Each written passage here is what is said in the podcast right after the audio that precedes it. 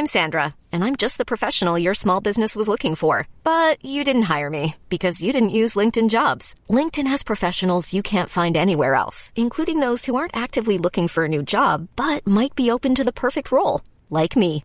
In a given month, over 70% of LinkedIn users don't visit other leading job sites. So if you're not looking on LinkedIn, you'll miss out on great candidates like Sandra. Start hiring professionals like a professional. Post your free job on linkedin.com slash achieve today. Hey there, it's Michele Norris. I'm host of a podcast called Your Mama's Kitchen. When I travel, I'm usually looking for a way to find a taste of home when I'm not at home. And one of the things I love to do when I am at home is entertain. And Airbnb allows me to do that. When I was in California recently, I rented a house that had a great kitchen. And when we were sitting around the table, we were all thinking, we're in someone else's house. Someone could be in all of our homes as well. If you have a home, but you're not always at home, you have an Airbnb. Your home might be worth more than you think. Find out how much at airbnb.com/slash host. Episode 54 of the Intercooler podcast. And I suspect, Andrew, we're going to spend the next 40 minutes or so demonstrating why we write and talk about cars rather than run the companies that build them.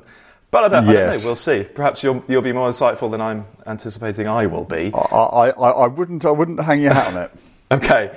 Uh, so in this episode, we're we're sort of imagining that we are the CEOs of particular car companies, and we're going to say what we would do uh, in that position. And I mean, we could we could really trip up, trip ourselves up here, not, couldn't we? Not that we are in any way utterly and profoundly unqualified to make any of these decisions. Um, you know, um, well, we, we've all made predictions, haven't we, about or, or said in the past what car companies should do in the future, and um, they never do. Um, and most of them are still here. There's probably a very good reason why they don't, but uh, we're going to have a go. Uh, so I think, yeah, I think, the first to say, although the opinions that we express will be serious and are genuinely our opinions, I wouldn't necessarily take them, you know, as being absolute gospel and, oh yes, of course that's what they should do, because it's just a couple of idiots who know nothing about business talking about what we do if we were in their position. It, it certainly is that. Uh, okay, so if I was a CEO of a big car company, my first point of order would be Yeah. no more April Fool's gags ever. A blanket ban. None. It's just none of those.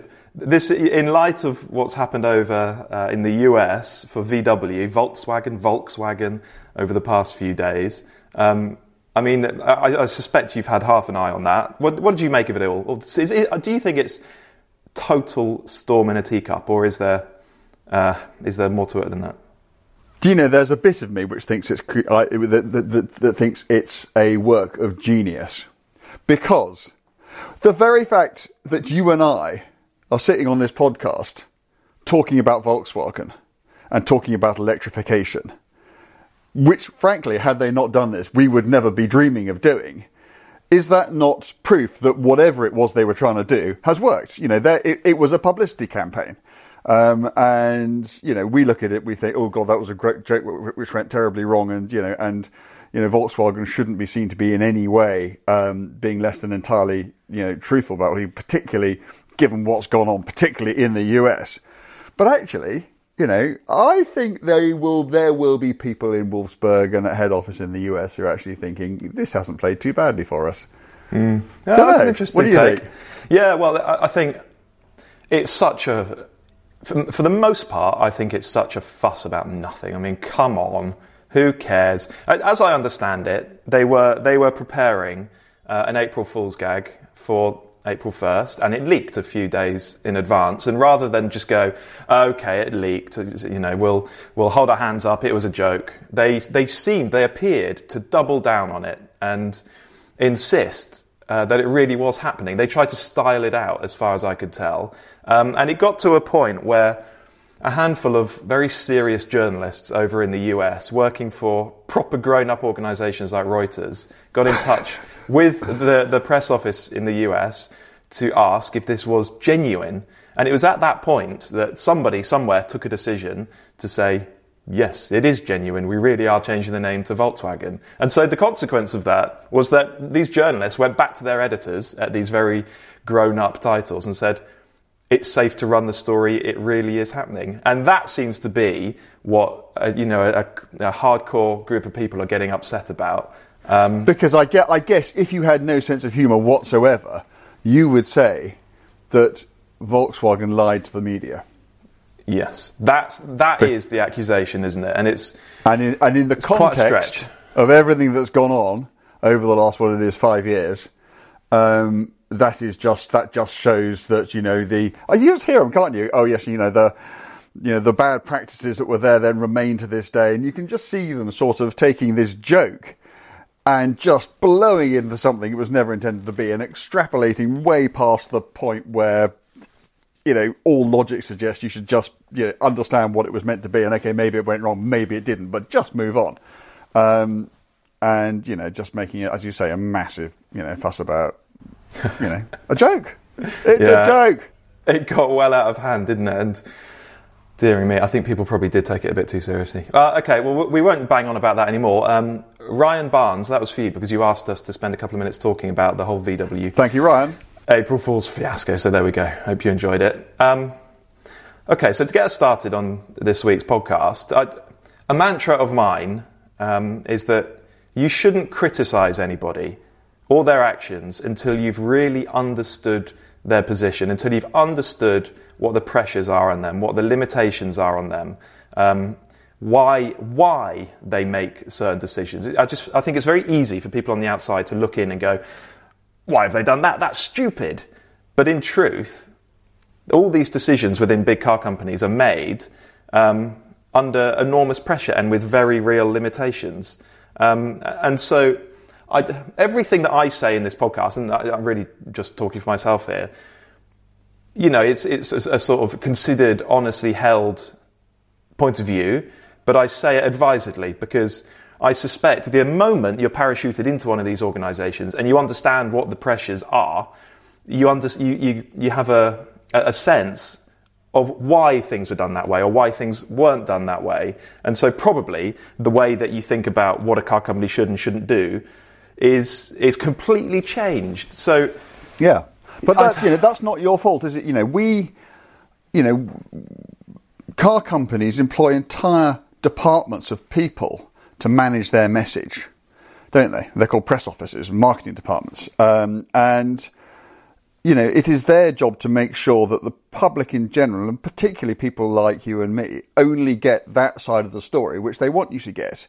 And if there is, you know, if there are internal difficulties, you know, if there are, you know, um, if there's civil war in the boardroom, um, if the money's running out, you know, those are all parts of the stories we never hear. So, you know, we cannot, you know, even though we are journalists, and if anybody's meant to be able to come to an informed judgment about these things, it's us. We can't because we genuinely, unless we have, and it's very, very rare that this happens, um, we somehow have the ear of a CEO um, who's prepared to tell us all of it. And, and usually they won't do that because apart from anything else, you know, these guys are accountable not just to their board, but usually to their shareholders too. And so we just don't get the thing. And, and your other point about um, you know, trying not to pronounce on stuff until you're fully in the picture. I mean, obviously, clearly that's not possible. Um, the rule, when I was the editor of Motorsport magazine, I always had a hard and fast rule that if you were going to shoot down somebody else's idea, let's say somebody came up with an idea about anything from a headline for a story or some feature you want to run, no one was allowed to say, no, that's a shit story, that's a shit headline. You had to be able to say, you could say that's a shit story, that's a shit headline, but only if you could then say, here's a better one. Mm. Yeah? Mm, mm. So it turns something positive into something negative and something positive. Um, and so what I think we're going to try and do is come up with some positive thing rather than just sitting here going, oh, you know, you know, Aston Martin shouldn't be making that, Ferrari shouldn't be making that. We're going to be saying what they should be making instead. And of course, the whole world's going to be hanging off our every word. and product plans will be changed for all time as a result of this podcast. Oh yeah, this will be listened to in boardrooms around the world. Not. Yeah, um, yeah. Okay, so I, uh, okay, just to reinforce that point that I made, I just want to give one example. Um, as a as a car guy, someone who loves fast cars, uh, I probably wouldn't choose. Um, I, I probably wouldn't have Lamborghini make the Urus because it's absolutely not the kind of car that I that I get a kick out of that I enjoy. However, if I was the CEO of Lamborghini and it was my responsibility to make that company stable and profitable and grow and deliver returns for the shareholders, all that sort of stuff, I probably would decide to do the Urus because it helps do all of those things. Um, but it also, that, go on. Sorry, it also means you know this was the point that I completely failed to get about the Cayenne when it came out 20 years ago. Um, it came out, and you know, and I was absolutely front and centre of the queue of you know Porsche bashers saying, you know, this is outrageous. This is Porsche betraying its legacy. It's never going to work. People, uh, and you know, as in many things I'm about to say in the next half an hour, I couldn't have been more wrong. What I didn't appreciate was the relationship between the cars that we wanted Porsche to build and the cars that Porsche wanted to build because it was the credibility of things like the 911 which made people want Cayennes, and it was the profits that were realised by the Cayenne which allowed people uh, Porsche to then um, to continue invest in cars like the 911s. And if you look at the volumes of these cars, I mean, two thirds of everything Porsche sells these days are SUVs, at least cars like the 911, you know, probably wouldn't exist these days if it wasn't for the fact that they've got these SUVs, which we all are slightly sniffy about, um, providing these massive profits because they're big margin cars and they sell in large numbers, and so they make enormous amounts of money. And that's why we can have GT3 RSs. And I didn't, but 20 years ago, I didn't understand that relationship. And so every time we go, oh, you know, such and such a company shouldn't be building an SUV, it's the wrong thing for this company to be doing you have to think, well, if they don't build that SUV, what else does that decision then mean they won't be able to build to? Maybe it's a car you do want them to build. What are the consequences? Yeah, absolutely right. And it's it's probably no coincidence, is it, that Porsche has been building the Cayenne for 20 years or so. Um, and in that time, its sports cars have become probably the most consistently very highly regarded vehicles of their type. Um, I mean, it has to. It comes hand in hand, doesn't it? Um, okay, well, do you, do you want to plonk yourself into the CEO's uh, chair at the, the board table of a particular company? Do you want to get us started? Well, I think the first thing I would like, if I can start sort of slightly more generally, and say that you know, and, and you know, I, I, I, expect we're going to spend more of our time talking about quite low volume, um, you know, sort of more sporting car manufacturers because that's where I think you know people who listen to this podcast would want us to be. Um, and you know, and, and the difficulty for these people is always cash. It's always just keeping enough money to keep particularly development programs. You know, if you're going to develop an all new car from scratch, that requires an enormous um, amount of money, and you have to keep the. I mean, that's why you know, companies like, you know, Ferrari and Aston Martin and McLaren and so forth, they love doing these specials, these really, really, uh, because it's basically, it's the, it's the deposits for those cars which do so much to fund, you know, the programs of the, you know, for the, for the bread and butter cars, which, you know, actually, you know, they, they derive their volume from. Um, and it's really, really difficult. It's particularly difficult if you haven't got, um, somebody's arm around your shoulder. If you, you know, you know, a company like, you know, McLaren, I mean, fair play to them. Um, you know, they're not like almost every other company owned by some massive international conglomeration. Um, you know, they're, they're, they're, they are owned by, you know, they have, you know, some shareholders. Um, but it's not as if, you know, they've got Volkswagen. And, and the problem is that even if you've got shareholders with quite a lot of money, even if you know the the money itself is not the particular problem. If you think of the facilities, if you think of the technologies um, that you know a company like Volkswagen can bring to a company like Lamborghini or Bugatti, um, if you haven't got that, uh, and I'm sure this is behind, um, for instance, the uh, the reason that uh, Mercedes now owns a 20% stake in Aston Martin rather than a 5% stake in Aston Martin because you know, it, you just have to be able to access this stuff um, because otherwise it is so difficult when you're up against companies that you know are part of the largest car company in the world. It's really, really difficult, um, and yeah, and you know that you know when times get tough, these cars companies you know can struggle. Things can get very difficult. You te- they you know they tend to you know when they have cars they can sell, they tend to sort of knock them out. Um, and maybe sometimes make too many of them, and that, as we know, has you know ongoing effects as well. Um, and all the while, there is this, you know, the elephant, isn't it, in the room of electrification. You know, how do you find the money to fund the programs which are going to produce a new generation of cars you don't know anyone's even going to want? And which the infrastructure to support doesn't exist. Yeah. I mean, it's.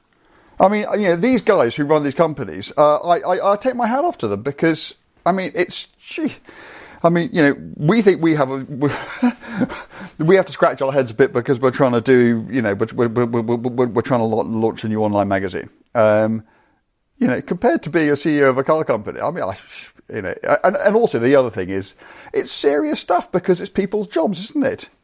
It's thousands of people's jobs. It's serious, serious stuff. And, you know, and you make the wrong call. You go the wrong way and you produce the car you stake your future on the car that people, t- it turns out, that once we get to that future, we don't know where it is and we don't know what it's going to look like. We don't know when it's going to be. But you get there and it actually is not the car that people want. Game's up. Mm. And you haven't got a Volkswagen to go, oh, well, you know, that was an interesting mm. experiment, didn't work, let's try something else now. Mm. Sorry. It's, it's, it, no, it's, it's possible that there's never been a more difficult time to, to steer um, a, a, car company than now. I just, I agree. I absolutely agree you actually yeah. you wouldn't want to do it, would you? And I, I suspect someone like Andy Palmer has a, an awful lot to say about this. Um, I just I just don't envy those guys. I have to say who are. But I mean, Andy pa- and, and, Andy Palmer, who you know, who you and I both know, um, you know, his great belief was that he could keep Aston Martin independent, um, and you know, he wanted to stay in charge of the company, understandably so. Uh, and, well, I mean, it remains to be seen, doesn't it? But, you know, he's not there anymore. Um, Mercedes owns, you know, three times more of the company than it did when he was there. Um, and you know, for me, I don't see in the 21st century how these companies can indefinitely stay completely independent without some kind of arrangement with another larger company which can provide them with a safety net and with the technology and with the investment that they need. Mm. Well, I think we've chosen a good place to start. Aston Martin.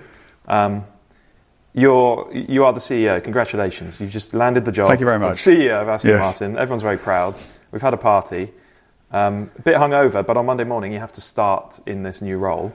Um, DBX yeah. might be a, a, good place to start. I, I, it's quite clear that, um, led by Andy Palmer, Aston said, well, if we're going to do an SUV, we're going to do it properly. And we're not going to rebadge anybody else's. We're going to, we're going to build our own platform. And we're going to build a, a, a factory, a brand new factory to manufacture this thing in. Um, I mean, that's a, an enormous undertaking. Was it the right one, though? Should they have just stuck some new body panels on a GLS or something? They always said that they couldn't make that car look like an Aston Martin. Um, and you know, and, and, and, if you look at the DBX they created, it's a, it's a you know, for an SUV, it's a great looking car. Um, yeah, that said, if you look at what Volkswagens, you know, if you think that an Audi Q8 um, and a Bentley Bentayga and a Lamborghini Urus are all spun off the same platform. Now, you know, you may or may not think that you know any one of those cars is good or not good looking or whatever, but you can't say they look the same. You know, a Bentayga and an Urus do not look, you know, do not look the same. Um, and so there is clearly within a platform, or maybe it's just Volkswagen's platform, there is considerable. I mean, I know, for instance, the Volkswagen platform, you know, you can have, you, can have, I think it's available in three different wheelbases. And clearly you can clothe it in a, in, in, in, in very different ways. So I never quite understood that point. Um, and whether it was, I mean, I'd need to see the books to know whether it was a it was a good idea to do your own platform in your own factory. I mean, at the time, it struck me as being unbelievably bold and ambitious, maybe too bold and too ambitious. But it's difficult to sit here and pronounce, yes, absolutely, they shouldn't have done that because they didn't have the money. And it was, you know, because, you know, A, we don't know the numbers. We don't know what it cost. We don't know how much money they had to spend of it. And B, the evidence to date, you know, I don't hear stories of, you know, things falling off DBXs, of the, of the, of, of the factory lines breaking down or anything. You know, I, you know, I, I've not heard any stories of, of that particular experiment having gone terribly wrong for them. So maybe um, it'll be fine. But I think I think the problem is, is that at the moment they've only got one car on that platform. So you know, it's like it's like in our world, in a magazine world, you know.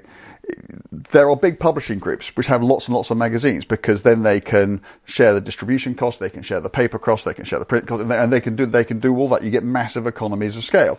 But if you if you've built a factory which is brand new, and you created a platform which is brand new, and those two things come together to make one car. Difficult, isn't it? Yeah, you need to amortize those costs somehow. So I think it's probably, and well, we know this is going to happen. There needs to be some sort of plug-in hybrid version because people living in cities will soon need them, if not now. Have to be. Have to be. Um, yeah. But we think that is going to happen, don't we? That we think that's the the tie-in with Mercedes Benz is going to facilitate Yeah, that. I think it is going to happen, but but but but not. But I don't think. I mean, it depends how quickly they can engineer it. But um, you know, it certainly wasn't on the immediate horizon um, of which I was aware, at least when when Andy Palmer left. But I mean, I don't think that car can come too soon. You know, you and I might just sort of groan and think about, you know, oh God, you know, plug-in hybrids. But you know, it's car manufacturers have to make cars that their customers want to buy, and their customers may want to buy these cars. You know, not just because they drive amazingly, look fantastic, but you know, because actually they can afford them because they're hybrids, and therefore their, you know, their their, their, their, tax bill comes down, and it's a pretty unglamorous reason to want to buy a car. But if it works and the cars sell, then that's the, those are the cars you've got to make. It's true. I suspect, you know, that Aston Martin, the the credit that it, it should have got for building the DBX in the way it did on a bespoke platform was probably lost in all the frustration that Aston Martin was building an SUV in the first place. Um, it's an interesting. It's probably it's kind of damned if you do, damned if you don't. Um, but I'll, t- I'll tell you. I'll tell you. The, sorry, I'll tell you the one thing about Aston Martin which I thought was a shame when it got kicked into the long grass, and I think that they could do it, um, particularly with um, the increased nature of their relationship with Mercedes Benz. I thought the electric Lagonda was a good idea yeah, I agree. because you know if you think about you know we all worry about electric McLarens and electric Ferraris and electric Lamborghinis because we can't see and we've had this conversation on this podcast a few times we can't see how you make a sports car an electric sports car exciting to drive. An electric luxury car what do you want from a luxury car? You want silence and you want effortless power. You want an electric luxury car don't you? You just do. Um, and also, you know, there is nothing in that space at the moment. I don't know when Rolls Royce are going to go all electric, but it's not for years. You know, Bentley aren't going to go all electric for years. Um, you know, in that super high luxury space, there was an absolute opportunity with a great name. I think that Lagonda is still a name that resonates. It's not like Maybach, which barely anybody could remember. I think Lagonda is a fantastic name. I think they had the name. I think they had the idea, and you know, and I think that they could just, you know, based on a um, an EQS. Maybe they're going to do this now. Maybe this is, you know, part of the plan. Maybe Tobias is, is, is listening to the podcast going, haha, if only you knew what I knew. I mean, maybe that's what they're going to do. And maybe they will take the EQS platform and they will rebody it and they will call it a Lagonda. And you know, as long as it looks right, I think that would be a really smart thing to do. Um, and it saddened me that they kicked it into the long grass. Yeah, it's, uh, it, it would have been a smart thing to, and clearly there'll be probably financial reasons for not doing it just yet. But the, uh, the other the other upside of that strategy was that no one is wedded to the idea of a Lagonda with a big combustion engine, the No. way that we are with Aston Martins or with Ferraris or with Lamborghinis. So you could come along with a, an electric Lagonda, and idiot, idiots like us aren't going to go an electric Lagonda. What? Well, you just sort of accept it, don't you? And you see the virtues in it. It could be um, really cool. Mm. It could be really funky and really cool. Yeah, yeah. I, you know, I mean, that's a, actually that's a kind of electric car that I could really get on with. He said, "Huh." But no, you know what I mean. I mean, that's what I mean by that is that objectively, as a working journalist, that's the kind of electric car which I could see. You know, a really, really good case for. In the same way that I could see a really, really good case for electric city cars. Yeah, Um, potentially being better than the the combustion Yes, engine absolutely. equivalent. That's the point. Absolutely. Yeah. yeah, Yeah. Um, okay, so what about the rest of the Aston Martin lineup? What are you doing with the performance cars? I don't think you need a DBS, a DB11, and a Vantage and a mid-engine car and a and, and- and a sort of well, I mean, let's not talk about the sort of Valhalla because that's kind of a, a special, isn't it? So, but I mean, at the moment they are heading for what having a Vantage range, a DB11 range, a DBS, um, the SUV, and uh, the Vanquish, the mid-engine car. Um, and you know, for little Aston Martin, that's I think that's just too, I just think that's just too many cars. Um, I, I I think I would amalgamate the DB11 and the DBS into a single car. I'd probably drop the DB11 um, because you know because you know the DBS is clearly the the higher margin car. I, and then I just do more things with what I got. I definitely I definitely stick a V12 on the Vanquish, not in the Vanquish, sorry, in the Vantage. Um, because you know we know it fits, um, and I think that could be a hell of a machine. Um, yeah, hybrid in the in the DBX, um, and yeah, and, and and and also just not do you know the what do they do? The submersible, the helicopter, the jetcraft, the you know the the, the Miami Yeah, condo, and, block, yeah. yeah, exactly, and, and and all that sort of thing. And then you know, think a bit more about you know ab- about pricing um, and just just control supply. If I'd say anything to all the, to these car manufacturers is just control the supply, because you know I understand completely the temptation to you know suddenly you come across this you you, you discover yourself with, that you have a car that you can sell, and so of course you sell them. But you know, there's that age-old adage about selling one less than the market d- demands, um, and if you can do that, and therefore you can keep on top of your residuals, then you know, I mean that's what you know Porsche have done so well. It's actually it's, it's actually what Ferrari have done you know very well. Um, they and, and, and, they sort of and, and- and also you know they, they do very th- clever things like create if you look at things like you know GT3 RSs or you know Pistas or you know these are cars which traditionally people have regarded as being very special and uh, think of it limited in nature, but they're not. They make as many of them as they can sell, and yet they create this aura around them where they are somehow different, they're somehow special. Um, and you know, and they love people, you know, like you and me, whinging uh, about other people we've heard of who can't get one. They've tried hard, really, really hard, and they're really important people, and they can't get a GT3 and everything. And and, and Porsche said, "This is just lovely because it all just, you know, builds this image of these being special, you know, unobtainable, um, wonderful things. Um, and it's all about building an aura, isn't it? It's all about building an image. Um, and I would I would just try to do that, um, you know, a lot more carefully. So I would I would have fewer ranges. I'd do more of the ranges that I've got, and I would reignite the Lagonda project, Do you think? uh, but but base it on a Mercedes on, on a Mercedes Yeah. all electric platform. yeah, interesting. Do you think there's a case for scrapping the Vantage? there Maybe maybe replacing yeah. it with a, a similarly priced mid-engine car. If you look, if you if you look, I mean, you know, Ferrari is the example because Ferrari have done so well. Um, I was talking to a friend of ours uh, who is rather more um, accomplished in the world of business than you or I, um, and he was saying that what Ferrari has done so well is that the world outside, the market, if you like, um, particularly the financial market, sees Ferrari not as a car manufacturer but as a luxury brand. Yeah, like a sort of Louis Vuitton or whatever.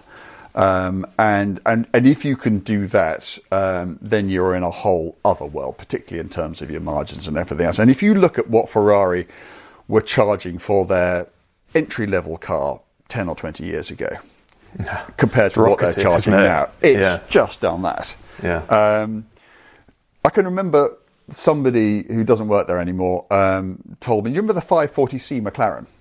The entry level McLaren, which actually Yeah. I drove once and I really, really liked, and I thought, actually, this is really good.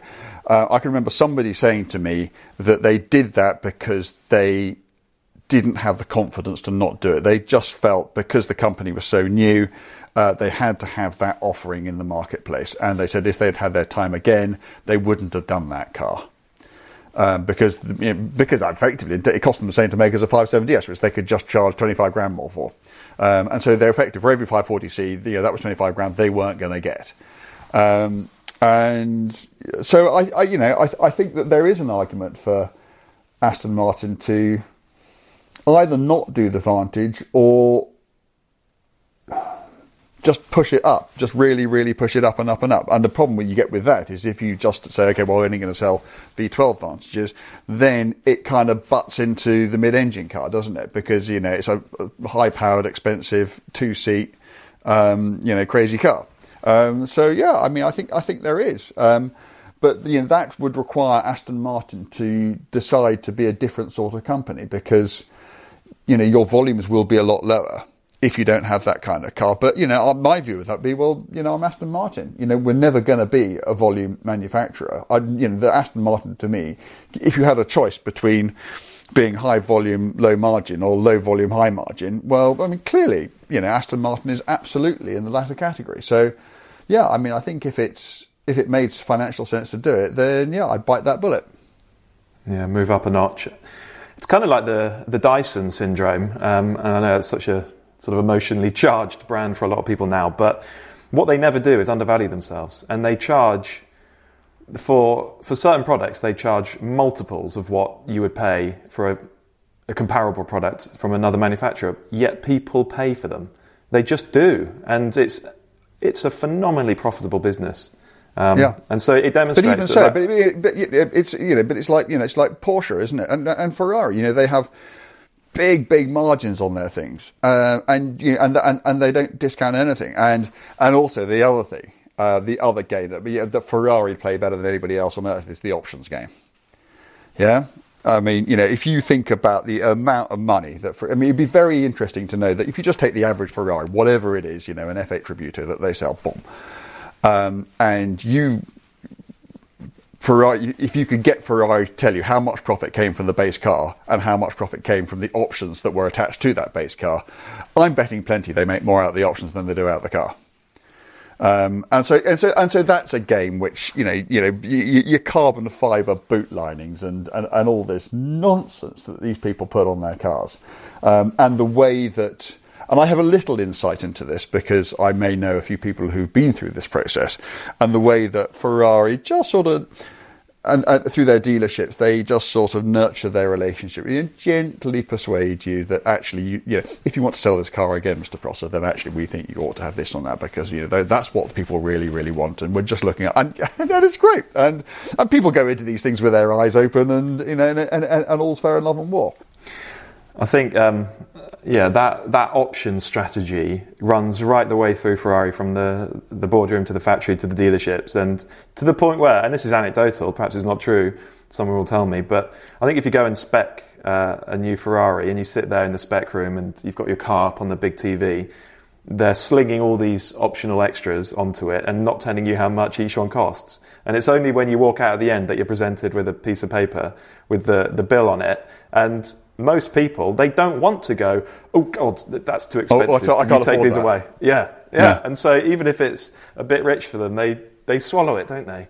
Um, it would be interesting, wouldn't it, to go into uh, a Ferrari dealer and say, "I want to buy a, um, you know, an 812," and they go, "Fine." Should we talk about the options? And you go, "No, I don't want any options. I just like an 812, please." I think they well, invite I mean, you to to leave. I don't know. I don't want any options at all. I just want an 812, please. Uh, you know, your list price for this car is 200 and whatever it is. Yeah, uh, here's a check, 812, please. Yeah. Go it would be interesting. 812. I think I think they'd be very very reluctant to yeah, do it. I don't I don't know. It's all right. I don't want CarPlay on it. I don't want I don't want anything on it. Yeah. I don't want parking sensors. I, I don't. I don't want embossed headrests. I don't want shields. I don't want any of that. Mm. I just want an 812, please. A bare bones 812. No, could someone, if someone's listening to this, could someone who's got more front than me, could, and, and, and, and, is unlikely to be car, could someone just do that and just go into any supercar dealership and just try and order a standard car with no options? Nothing. what kind it. of response do you get? It would be very interesting. Thing, the other thing, the, the, the other, the, the, other big revenue stream is finance as well, isn't it? Mm. Um, yeah you know, they, they, they, they, they, they love lending you money, don't they? Yeah, they do, and to the point where, I mean, it's been it's been um, described. Ford, for instance, has been described as a bank more recently than a With car, a car company attached to it. Yeah, yeah, yeah. absolutely right. It's yeah. incredible because that's where they make their money. It's just amazing, really. Um, okay, well we've we've been through Aston Martin. Um, I think we should probably talk about some of the others. We have mentioned Ferrari and McLaren and Lamborghini. I think one of the things that I would want to do if I headed up one of those companies would find a way, I would, I would want to find a way to cash in on this movement towards naturally aspirated cars with manual gearboxes, lighter, smaller, not so much about lap time because there, there does seem to be a real move towards this, particularly within the, the enthusiast market. And I suspect that for a car configured in the correct way, you could charge an absolute fortune for it. Are, are you talking about like a sort of Gordon Murray type car, or No, tell, I mean, t- tell me t- tell me the car that you envisage? Because my fear is that what you say is wonderful but wrong. That I just, you know, what I have come to realise over the decades I've been doing this job is that we're weird. We, we are weirdos. Okay, that we, we, we in no way represent popular public opinion and what we want. And what I well, when I say we're weird, I don't just mean Dan Prosser and Andrew Frankel. I mean everybody listening to this podcast, everybody who is on, you know, the forty-five thousand people who are uh, who very kindly follow us, follow the intercooler, and so on, um, and what I would call proper car enthusiasts, because in total we're still not a very large number of people, um, and what we want, you know, isn't enough to keep any car company alive. I fear.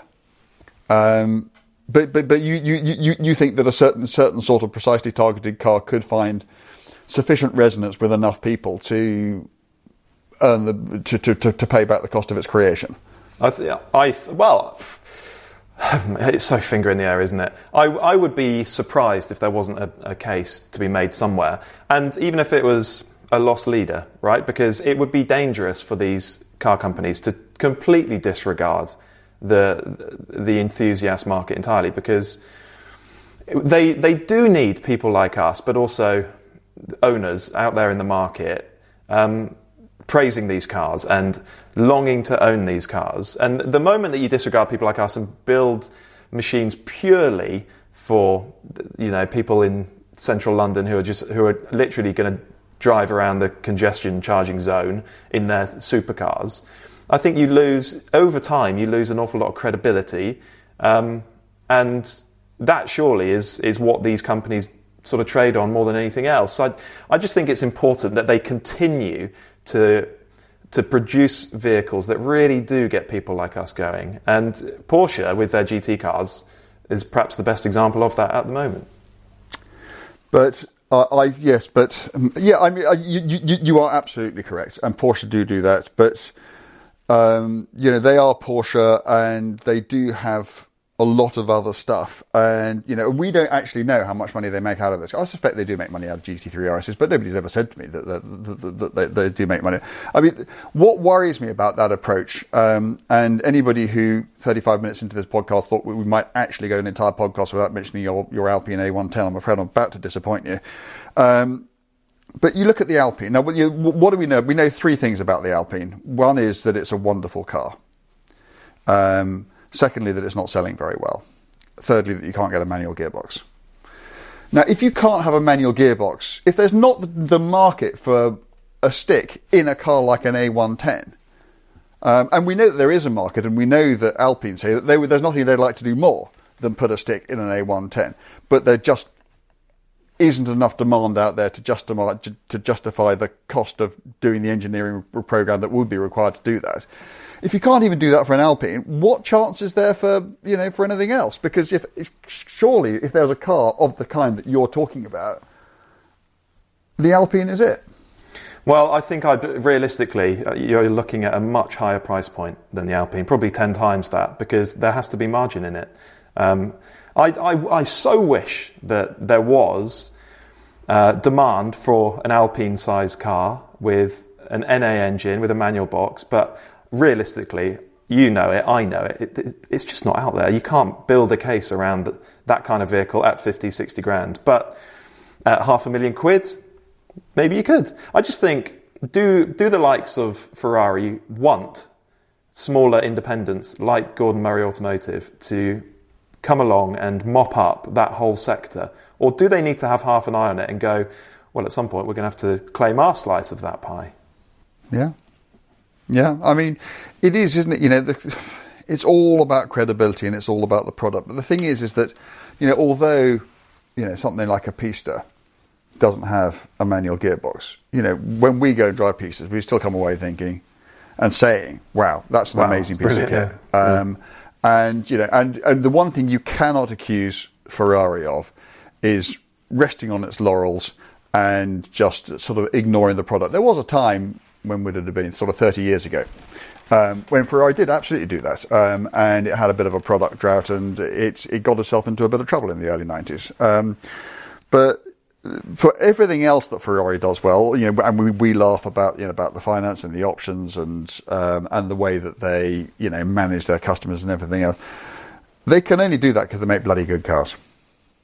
And at the end of the day, um, everybody knows who buys one of those things um, that that's what they're going to get, and and the product stacks up. And and to me, with all these things, and because I'm a fairly simple binary way of thinking kind of guy, it all just comes down to the product, isn't it? And and and again, without sort of wishing to sort of you know plug ourselves uh, and what the, you and I will shortly be doing and talking more about. Um, if anybody's heard about this um, online magazine we're going to be launching, it's going to be all about the product. Um, and because you know, ultimately, that's what you know. You can have all the marketing and all the finance and all the clever options, all all the sort of peripheral stuff.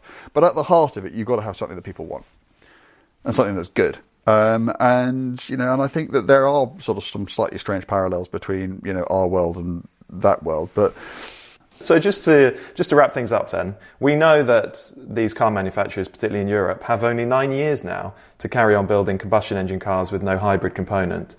Now, would you quietly acquiesce to that and phase out uh, development of combustion engines and gradually the way that Mercedes AMG is with the C63 uh, try, move towards a four-cylinder turbo engine with a hybrid component for the C63? Or would you while you can, make hay while the sun shines? And would you, in the final throes of the combustion engine, would you really do what you could to celebrate them now?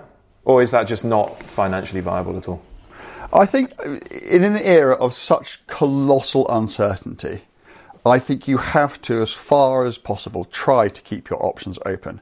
Because I am not, you know, we sit here now and we've heard you know, car manufacturers, I think many of them far too quickly leap to say, right, fine, that's it. You know, we're not going to be building, we're not going to be investing anything in internal combustion engines. We're going to go all electric. You know, and, you know, and, and car companies who, for whom their electric journey is going to be really, really bloody difficult because as we've said a million times, how do you build an electric sports car? How do you build an electric car that is great to drive? Nobody has yet to come up with an answer, a convincing answer to that question. Um, and I would not slam the door completely shut on the internal combustion engine because we have also talked about synthetic fuels and the possibilities that they bring. I, I heard, I think yesterday, that um, the Carrera Cup that supports the Grand Prix season, uh, I think it's as of next year, is going to be fueled entirely by synthetic fuel. Um, and you know, I understand that there are issues with it, but to me, they seem to me to be many of the same sorts of issues that you always get with emergent technologies. You know, it's difficult to do, it's expensive, but if enough people get behind it, I mean, the numbers, I mean, Porsche say that in well to wheel terms, um, synthetic fuel um, is as clean as electricity. Um, and you can make it all from renewables and you can stick it in your internal combustion engine. And so, with that knowledge, is it sensible to go, forget it. We're not going to do anything. Goodbye internal combustion engines. You know, our sports car brand, which is means everything to us, we're going to stake it all on electric motors and batteries, which are the same in every car that you get, which have no distinguishing characteristics and are differentiated. So we will only be able to differentiate on price uh, which means one way we'll sell more cars than you is to be cheaper than you, and so everything gets dri- driven down to the lowest common denominator, or it's fluffy stuff, it's options, and and, and what you get then is a world of um, ultimately the way this is going is you will have a very very small number of um, companies just creating platforms, and other car manufacturers will just bolt their own bodies onto them. Because why wouldn't you do that? Why would you, why would all the different car companies around the world each make their own skateboard? Because a skateboard is a skateboard, isn't it? It doesn't matter. They will have the same motors, they will have the same batteries, so why not just get one or two companies to make? I mean, apparently all the television screens in the world are made by two companies because a television screen is a television screen. Um, and that's where we're going. Um, unless an alternative be- be- becomes available in the time that is remaining. And I would not, while there is breath in my body, turn my literally t- t- t- turn my back against that, even the possibility of that being the case. I would keep a back door open um, so that if it actually turns out that synthetic fuel or something else we haven't thought of um, does have some kind of future, um, that that my company would then be in a position to make something of it. Mm. Ten years from now, as the the boss of a sports car company, yeah, you might you might look back and go, "Crikey, we really should have looked a bit harder at this synthetic synthetic fuel stuff." If there's another company out there doing wonders with combustion engines still, um, it's yeah. I think the answer is to. It, I think the answer is to. It, it, I think the answer is to do both. I mean, you know, we, mm. we, we have discussed.